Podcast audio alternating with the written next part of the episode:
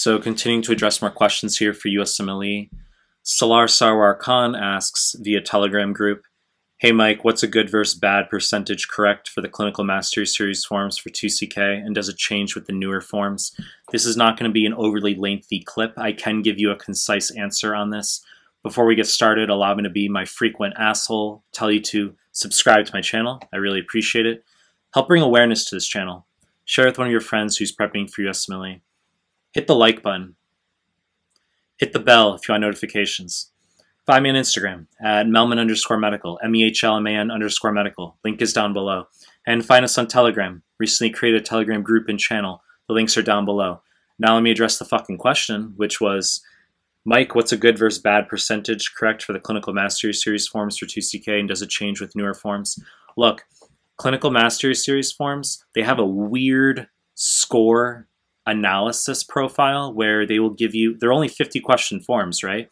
They will give you a score of 20, which is completely arbitrary. It doesn't relate to number of questions at all. I'm just saying, in the score reports on the Clinical Mastery Series forms online, they will give you a score of 20 as the average with uh, plus or minus three as your standard deviation. Okay, so if a student, let's say, gets a 24 on one of the forms, that's like really good. Okay, and that might equate to maybe uh, between maybe six to eight wrong. I'm just giving a, a hypothetical here. Um, you want to pretty much be getting no more than 10 to 15 questions wrong tops on those clinical mastery series forms in order to score average. Okay, now I say clinical mastery series are a little bit weird in that the the scaling is not quite the same as when we talk about the step one NBMEs. Okay, I've made another clip talking about uh, how for the step one NBMEs, the scales are extremely steep. Okay, you can get very few questions wrong and then your score is going to drop precipitously. But when we talk about the clinical mastery series, you can get quite a few wrong and score pretty decently.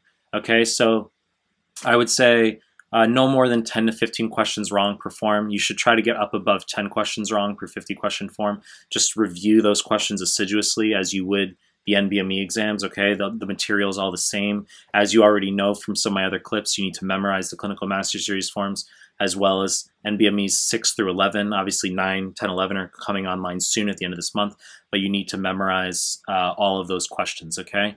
And you say does it change with newer forms? The scales actually do change depending on the form you sit. I am not an AI where I know exactly which form has how many questions wrong relating to your score, okay? But I can tell you that, for example, when I sat NBME 7 for 2CK, I got more questions wrong on that form and I got a higher score than I did on forms 4 and 6. Okay, that's one example. And that also translates over into the clinical mastery series forms. Okay, so we don't know the exact scales, but when you ask about the mastery series, no more than 10-ish questions wrong you should be shooting for per 50 question form. Okay, this was a highly specific question, okay, that I'm addressing here.